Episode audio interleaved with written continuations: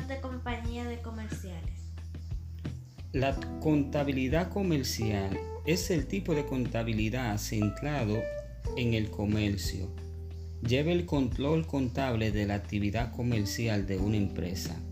Al mismo tiempo, y en el nivel más básico del día a día de una compañía. También entra en el campo de la contabilidad de carácter comercial toda entrada y salida de dinero en caja por venta de un bien o servicios.